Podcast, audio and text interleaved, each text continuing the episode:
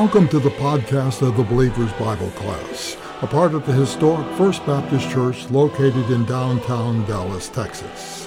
Each week we share the Bible lesson from our longtime teacher, Doug Brady. Doug has studied the biblical scriptures throughout life and is knowledgeable in both ancient Greek and Hebrew, which makes his explanations of Scripture all the more interesting and most certainly all the more accurate. Professionally, Doug is an attorney, although he considers his Bible teaching as his godly profession.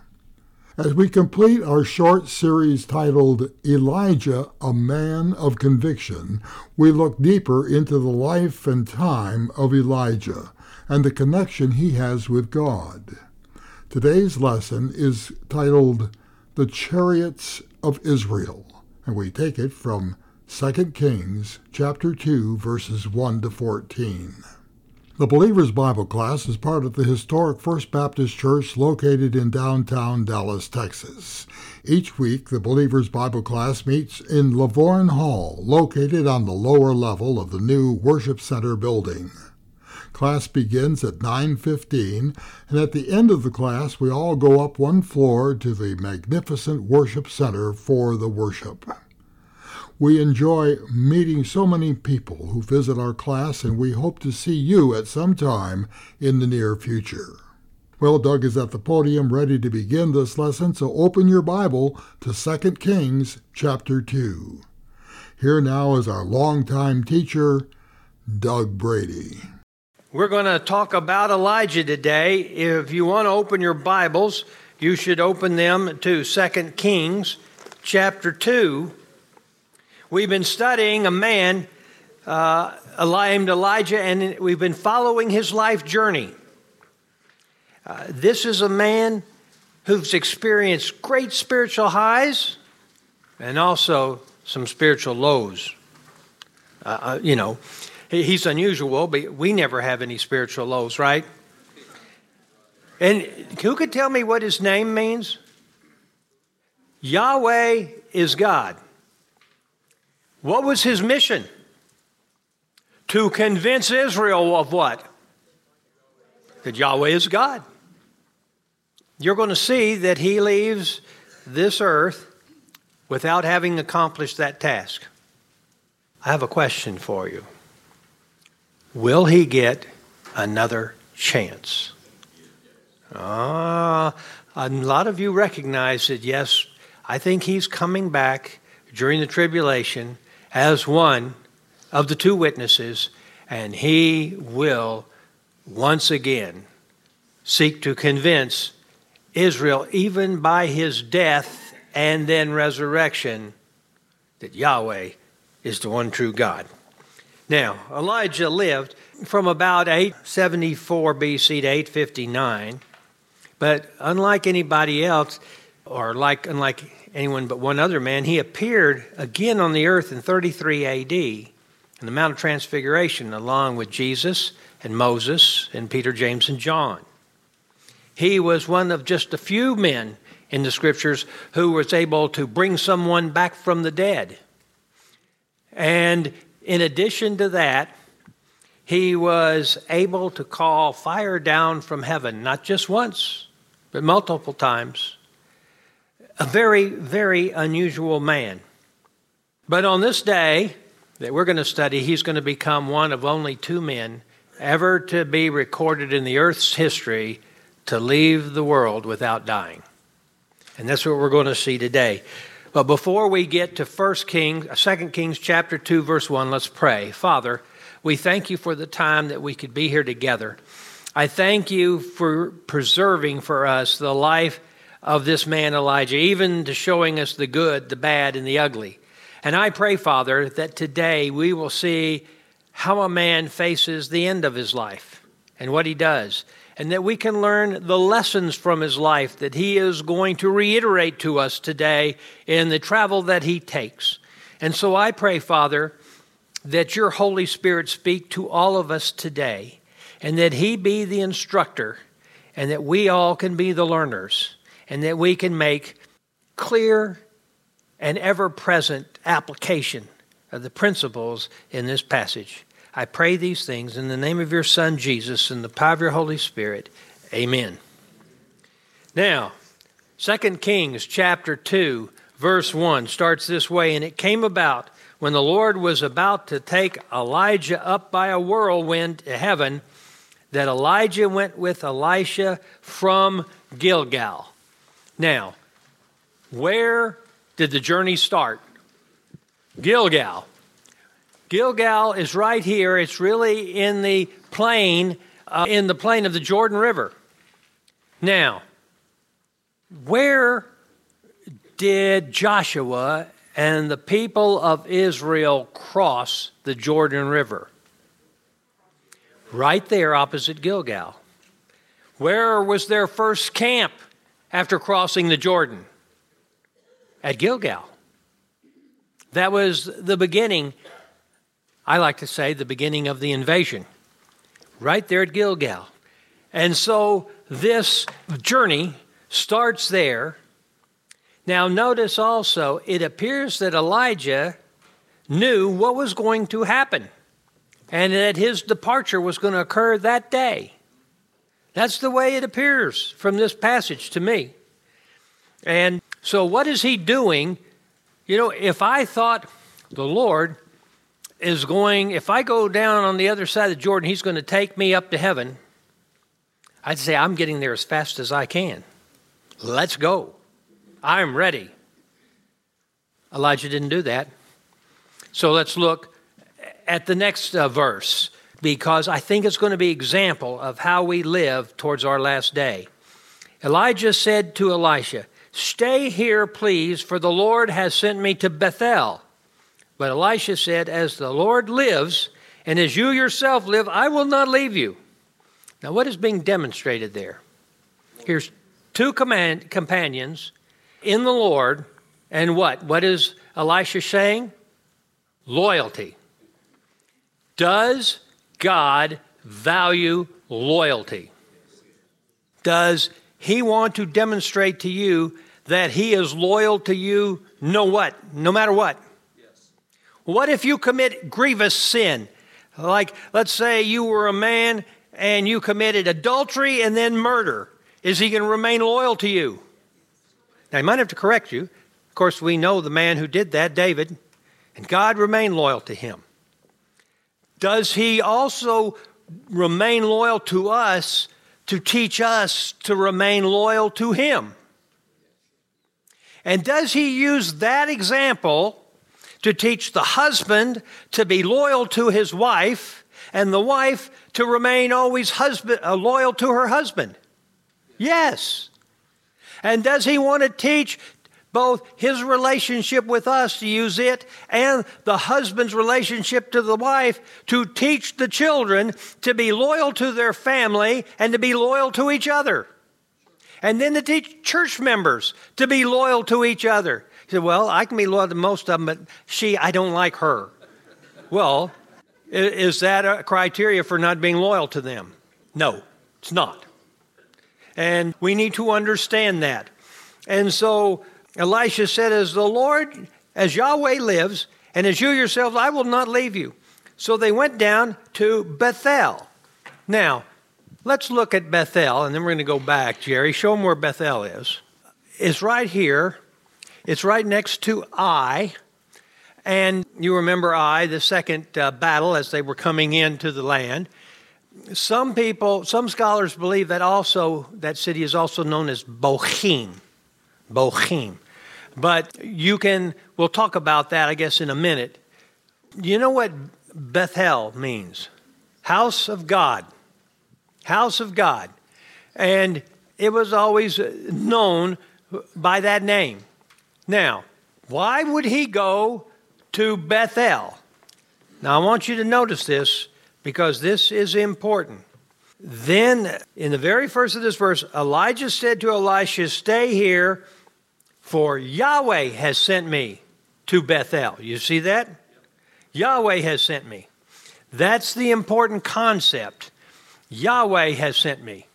So, Yahweh has sent me. So he went down to Bethel, and there, then the sons of the prophets who were at Bethel came out to Elisha and said to him, Now, Who do we know so far knows that this is Elijah's last day? Elijah. But now look what, what goes on here. And these sons of the prophets come to Elisha and said to him, Do you know that Yahweh will take away your master from over you today? So, as of just with that question, who else knows? The sons of the prophets who came out from Bethel. And he said, Yes, I know, be still. So Elisha knew men and women who spend time close to God, he tells them things. He tells them secrets. Let me ask you a question. Candace, if you had a secret that you wanted to tell somebody, and I don't want you to name a name, who would you probably trust with that secret? What kind of person? One who has integrity, and would that most likely be one of your best friends or family members? Someone who you're really close to? Does God have secrets? Yeah, He does. Who does He share them with? His close friends. He used to share them with Abraham, but what was Abraham known as?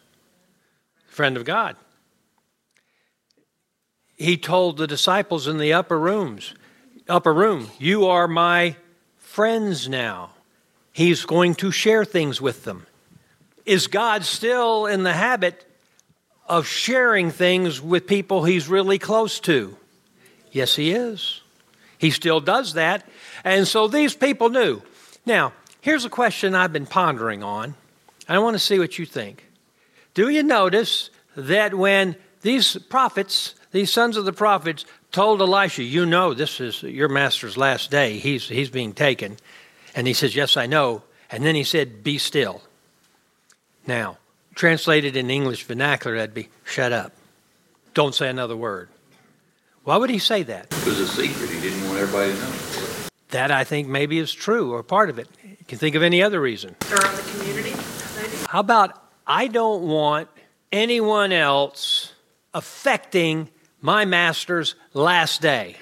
I want him to do exactly what he wants. But going back to what Eddie said, whose secret was it? Who then has the right to share it? Yeah, not you, God. If Julie tells me a secret and says, Don't tell anyone, this is a secret, who has the right to share that secret? Julie, but not me. You see how that works? Because that protects what the question or the position you've taken. So, Elijah also knew that the Jordan River Valley was the place where he was going to depart. But if he did know that, why did he leave Gilgal to go to Bethel? Because God told him to. Now, let's look in verse 4. And Elijah said to him, Elisha, please stay here, for the Lord has sent me to Jericho. But he said, As the Lord lives and as you yourself live, I will not leave you. So they came to Jericho. And the sons of the prophets who were Jericho approached Elisha and said to him, Do you know that the Lord will take away your master from over you today? And he said, Yes, I know. Be quiet. Be still was the word. What does the King James say? Keep silent, hold your peace. Well, either of those probably a better translation than be still. That's what you say to a kid who's fidgety. So here's the question three places he's visited first. Now remember, he's walking.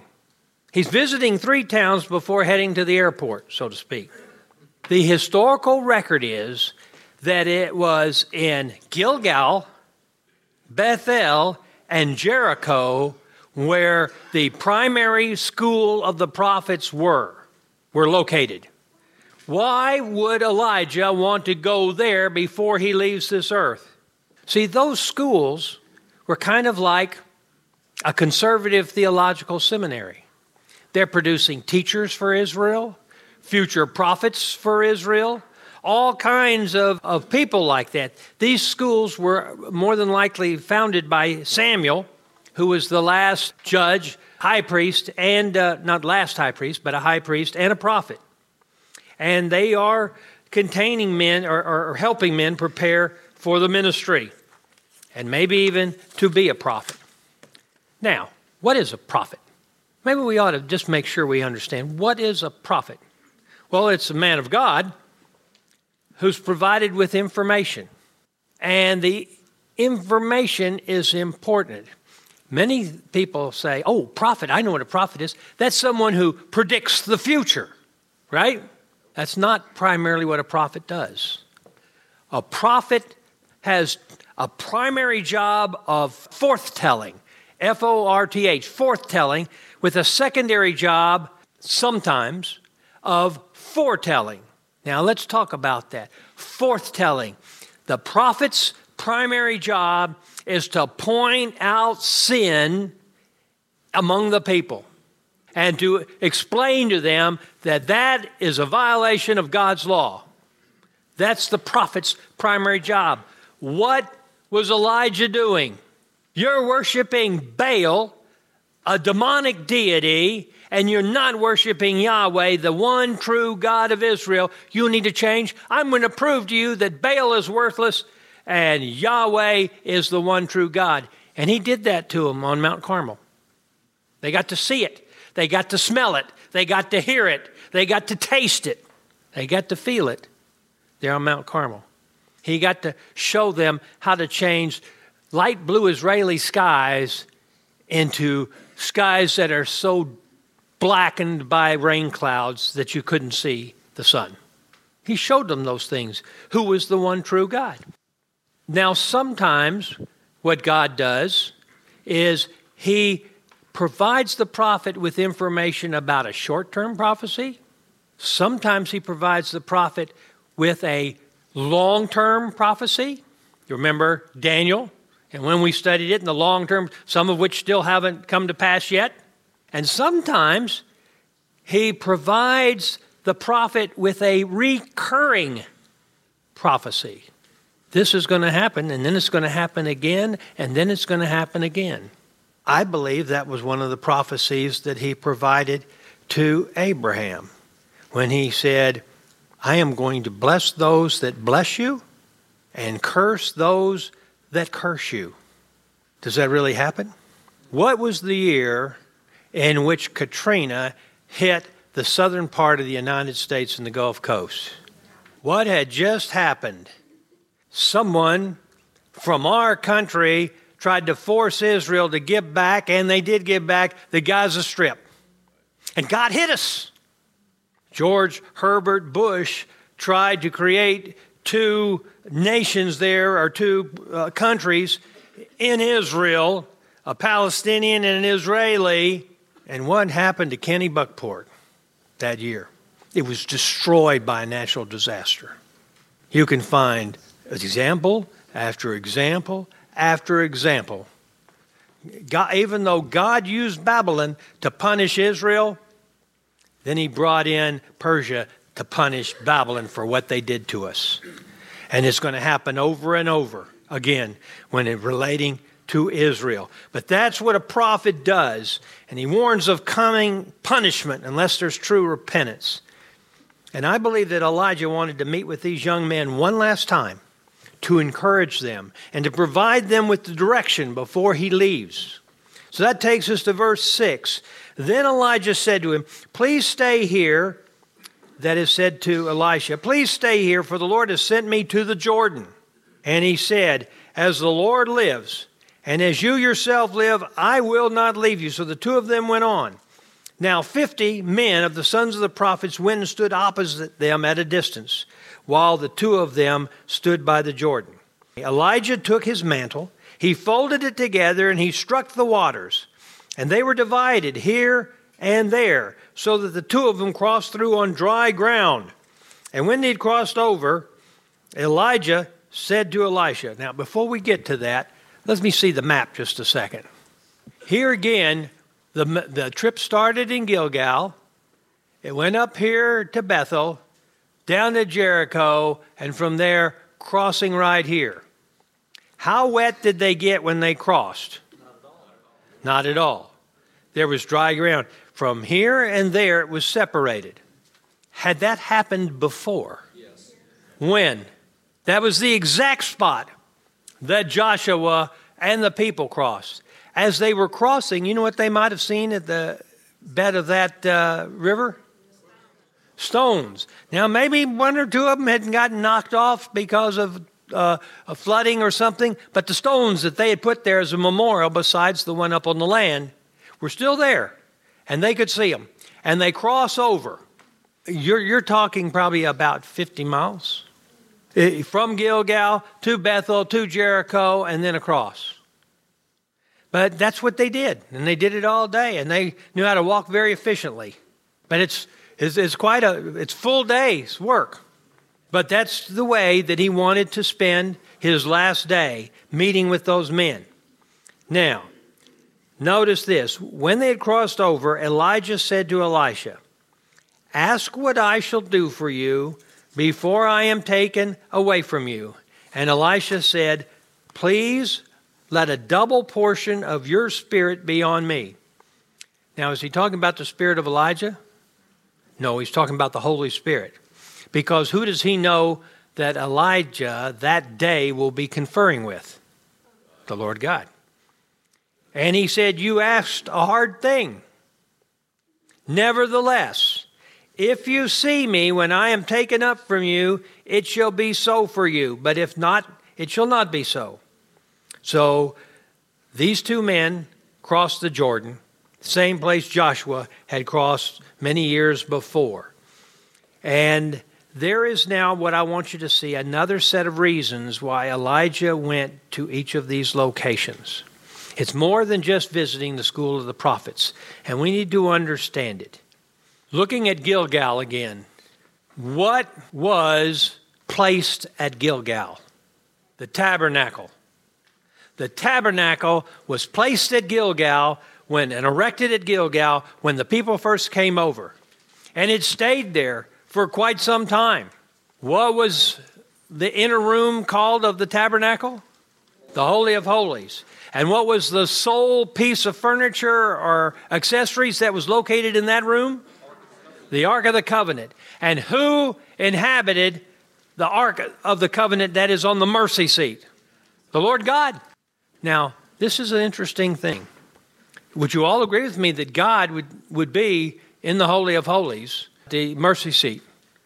Now, I want you to look at a very saddening passage. It's found in Judges chapter 2, starting in verse 1. Joshua had just died, and many of the others who had been with him and been leaders with him had passed away. Now, the angel of the Lord, who is that? Jesus is the angel of the Lord the angel of the Lord came up from Gilgal to Bochim. I believe Bochim is Bethel, they're the same place. But he made this journey from Gilgal to Bochim, and he said, I brought you out of Egypt, and I led you into the land which I had sworn to your fathers. Now, based on what he's saying, could this be anybody else but Jesus? Who else led the people?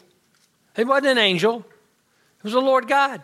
And he said, I brought you up out of Egypt, and I led you into the land which I had sworn to your fathers. And I said, I will never break my covenant with you. And as for you, you shall make no covenant with the inhabitants of the land, and you shall tear down their altars, but you have not obeyed me. What is this that you have done? In other words, they had turned back to idolatry after Joshua had left. Therefore, I also, I will not drive them out before you, but they will become as thorns in your sides, and their gods will be a snare to you. And when the angel of the Lord had spoken those words to all the sons of Israel, the people lifted up their voices and wept. But I wanted you to see this. Where did Jesus come from? Gilgal, the place of the tabernacle, the place of beginning. And I think it is important for us to see and recognize in our lives the place of the beginning. Now, the second place, Bethel, was the place of prayer. And certainly Elijah was a man of prayer. And the, and the word Bethel means house of God. And that was where many years ago Abraham had built an altar and would travel there when needed when in need of serious prayer. Look, for example, in Genesis chapter 12, verse 8. Then he proceeded, that is Abraham, from there to the mountain on the east of Bethel and pitched his tent with Bethel on the west and Ai on the east. And there he built an altar to Yahweh and called on the name of Yahweh. Now you think about this. In the lifetime of Elijah that we've studied, he'd established some altars of his own. The first one was at the bottom of the Wadi, Cherith, near the brook. A second one at Zarephath, where he spent time in prayer in the upper room. And then the third one, the altar that he rebuilt on top of Mount Carmel. Think for a minute, minute uh, of those prayers that were offered up in each of those locations by Elijah. And so he went, secondly, to the place of prayer that had been Abraham's place of prayer, Joshua's place of prayer, and now Elijah. Now, where did he go next? Jericho. Why would he go to Jericho? Jericho was the place of battle. Maybe better put, the place of victory. You see, the forces in the promised land were greatly outnumbered the forces of Israel. They were much better equipped, much better prepared for battle. And Jericho was basically an invincible fortress. No one could take Jericho. And then God led his people there, and they took Jericho, and he gave them a great victory. He fought beside them. He, in effect, divided the land in half.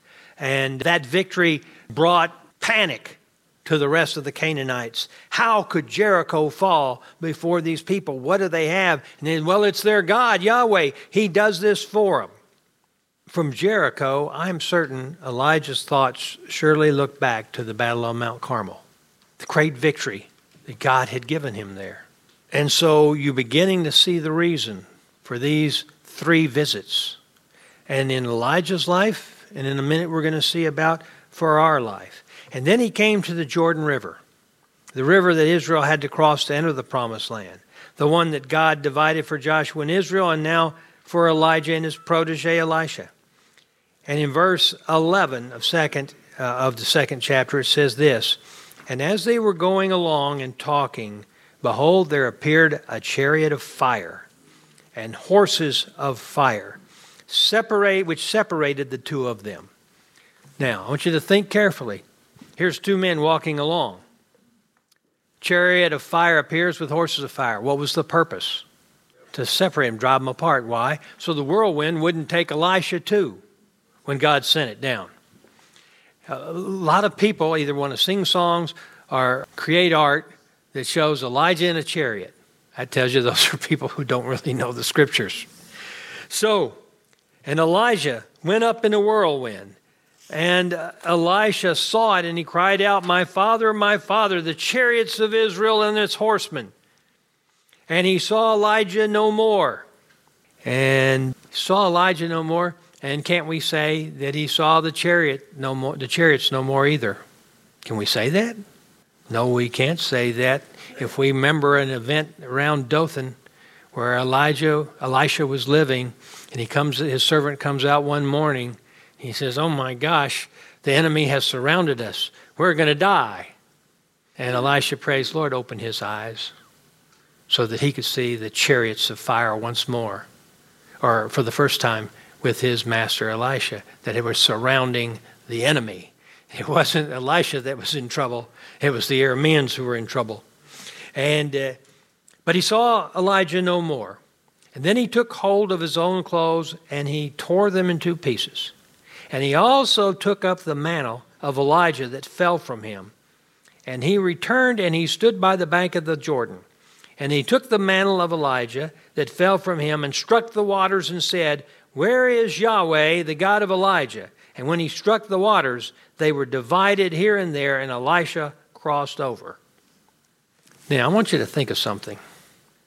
Elijah was taken up in a whirlwind, but he leaves something behind. He left two things behind. Who can tell me the first? The mantle. What was the second? It was a man that he had built into who was now ready to take over. Elijah did not make the same mistake that Joshua made.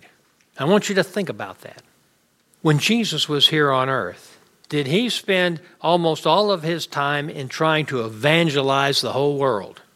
He spent most of his time trying to build into 12 men and then take 11 of them and add one more to it and send them to evangelize the whole world. You know, sometimes I see churches today that are all about gathering followers when the church really should be about building leaders who can go out. God doesn't want us sitting in church.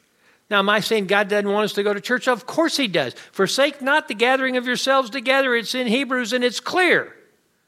But He wants our primary responsibility of going out, sharing the gospel, standing for the light, and being an influence in our world. That's what He wants. That's what Elisha is now about. What do you mean he's now about that? Well, we're going to look at that in just a second. But let's go back and see the purposes of this final journey, which started in Gilgal, where the tabernacle had been set up, and where the Lord had made that fateful journey after Joshua's death. Next, the prophet went to visit Bethel, the place of prayer, a place where you learn to sacrifice and surrender things that are dear to you. Then he arrived in Jericho, a visit once again to the battles he had fought. Not just the battle he fought at Carmel, but the battle he fought under that juniper tree in the wilderness when he asked God to take his life. And finally, the journey ended at the place of departure, the Jordan River Valley. It pictures self denial, even death to self when in his service. And when we finally learn to do that, death to self, peace becomes real and captivating. Now, what did Elisha do next? It's kind of interesting, I thought, and I wanted to share that with you before we finished. Now, when the sons of the prophets who were at Jericho opposite him saw him, they said, The spirit of Elijah rests on Elisha. And they came to meet him and bowed themselves to the ground before him, and they said to him, Behold, now, these are your, they're your servants, 50 strong men. Please let them go and search for your master. Perhaps the Spirit of the Lord has taken him up and cast him on some mountain or in some valley. And he said, You shall not sin. They didn't know what was going on, but Elisha did. So then he went up from there to Bethel. He went back to visit the place of prayer. But as he was going up, young lads came out from the city and they mocked him. So they're mocking God's man. And they said, Go up, you bald head, go up, you bald head. Now, did you notice that? What part of Elisha were they using to mock him? His lack of hair. Now, I take offense to that. Obviously, God did too. He, what do you mean God did? He didn't. Oh, yes, look what God did. And when he looked behind him and saw them, he cursed them in the name of the Lord, and then two she bears came out of the woods and tore up 42 of the lads of their number. That sounds like a pretty serious response to me. I don't think those boys mocked Elisha ever again. And God on that day glorified those who are bald. but from there, I want you to see where he went. After Bethel, the place of prayer, from the altar that, uh, that uh, Abraham had built, he went from there to Mount Carmel. What do you think he looked at at Mount Carmel? The altar that was there? No, the altar wasn't there. It was gone. The only thing left was a crater. But he wanted to see it. Elisha might not have been at Carmel when that event happened, but he wanted to go and visit the location of that Jericho like victory and I imagine that the crater was still there. So, a few things here to finish that I want us to see.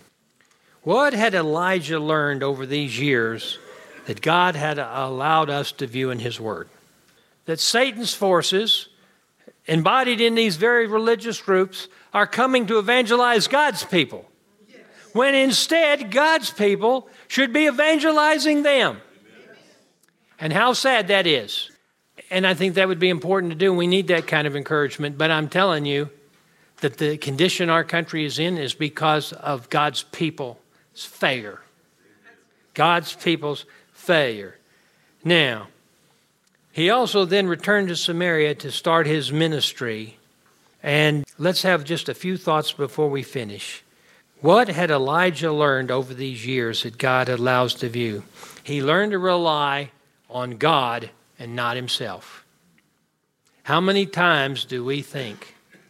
I can tell you, I know a young man who, at the critical point in his time, he had to learn you can't rely on yourself.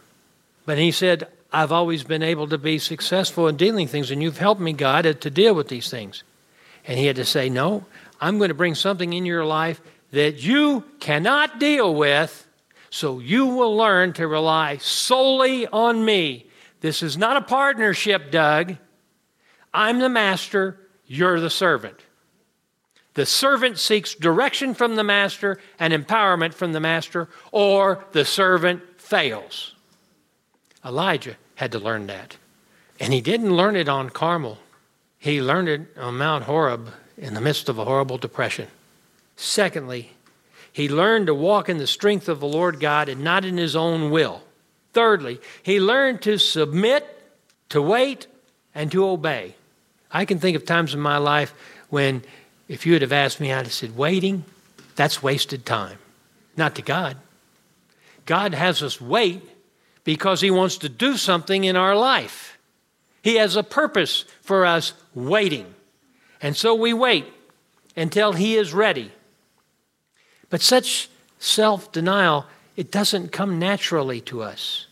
It's a learned virtue, encouraged by very few, modeled by even fewer. So when we find ourselves searching, we must remember there's always a place of beginning. And many times it's there to start. Go back to when you were born again and be certain that you have a personal relationship with Jesus Christ. The place of beginning. Allow the Master to reaffirm his relationship with you. Second, then, comes the place of prayer. Notice, at the beginning, before any action is taken, what should be there? The place of prayer. The prayer, you know, some people say, well, yeah, you go there to pray before you start the work. I would suggest to you those people don't know what they're talking about. The prayer is the work. We don't understand that today in the church, I'm afraid. So, in the place of prayer, that's where you first begin to learn about surrender and sacrifice. Coming alone to your place of prayer, you learn to pray your way into God's loving and comforting presence. That's something we all have to learn. We need to know so badly. And as you continue, you can be certain that you will come to a number of places of battle, like Jericho or Carmel. But you very likely may not win all of those battles. In fact, you may win only a few. So, does that mean you can't recover? That God's through with you? No. You can always recover. You allow God to retool you, and now we come finally to the place of departure, which starts with death to self. And it ends with a glorious reuniting with our Heavenly Father. Is it not true, though, that if you exclude the rapture, every human being is going to face death? It's only a question of when. Does that mean believers will face death? Does that mean unbelievers will face death? Well, everybody faces death. And what's the difference? How death is faced. Should the believer be scared of death? In fact, shouldn't the believer embrace it? All it is is a portal into the arms of their Lord. The one who should be scared of death is the unbeliever. Sometimes death is quick, I'll tell you, let me share with you, Kim, one of my greatest regrets in life. I was at my parents' house. I'm going to try and get through this. I was at my parents' house, and my dad It was a Sunday afternoon. My dad was laying on the couch dozing, and the phone rang. And I answered the phone. And they said, Is this Jack Brady? And I said, No, this is Doug Brady. I'm his son. Well, I'm his doctor. And he called his name. He said, You're not his doctor. Dr. Madeley is his doctor. He said, Well, he went to Dr. Madeley on Friday and he had a blood test, and I'm reading it, the results. Okay?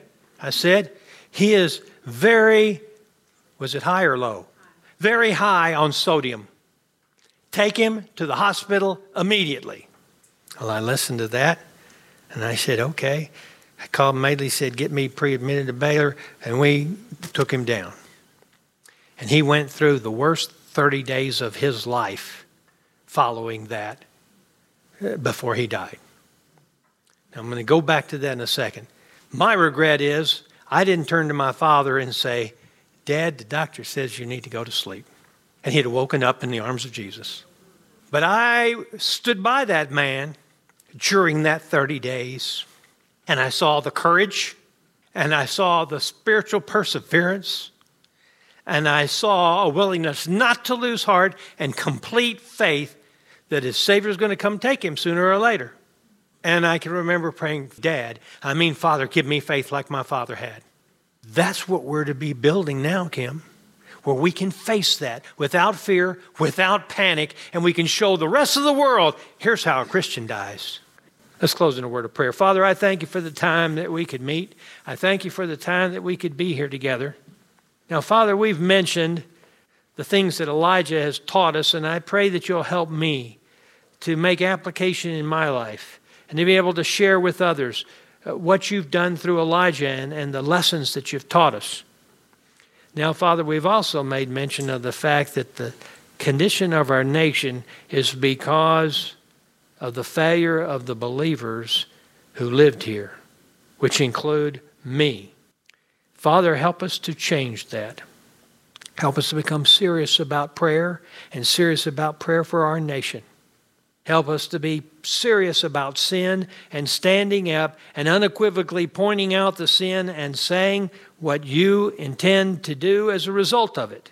And then, Father, help us to pray for an army of evangelists that will come upon our nation and will share your love and forgiveness, and that men's and women's heart, including children, will be turned back to you.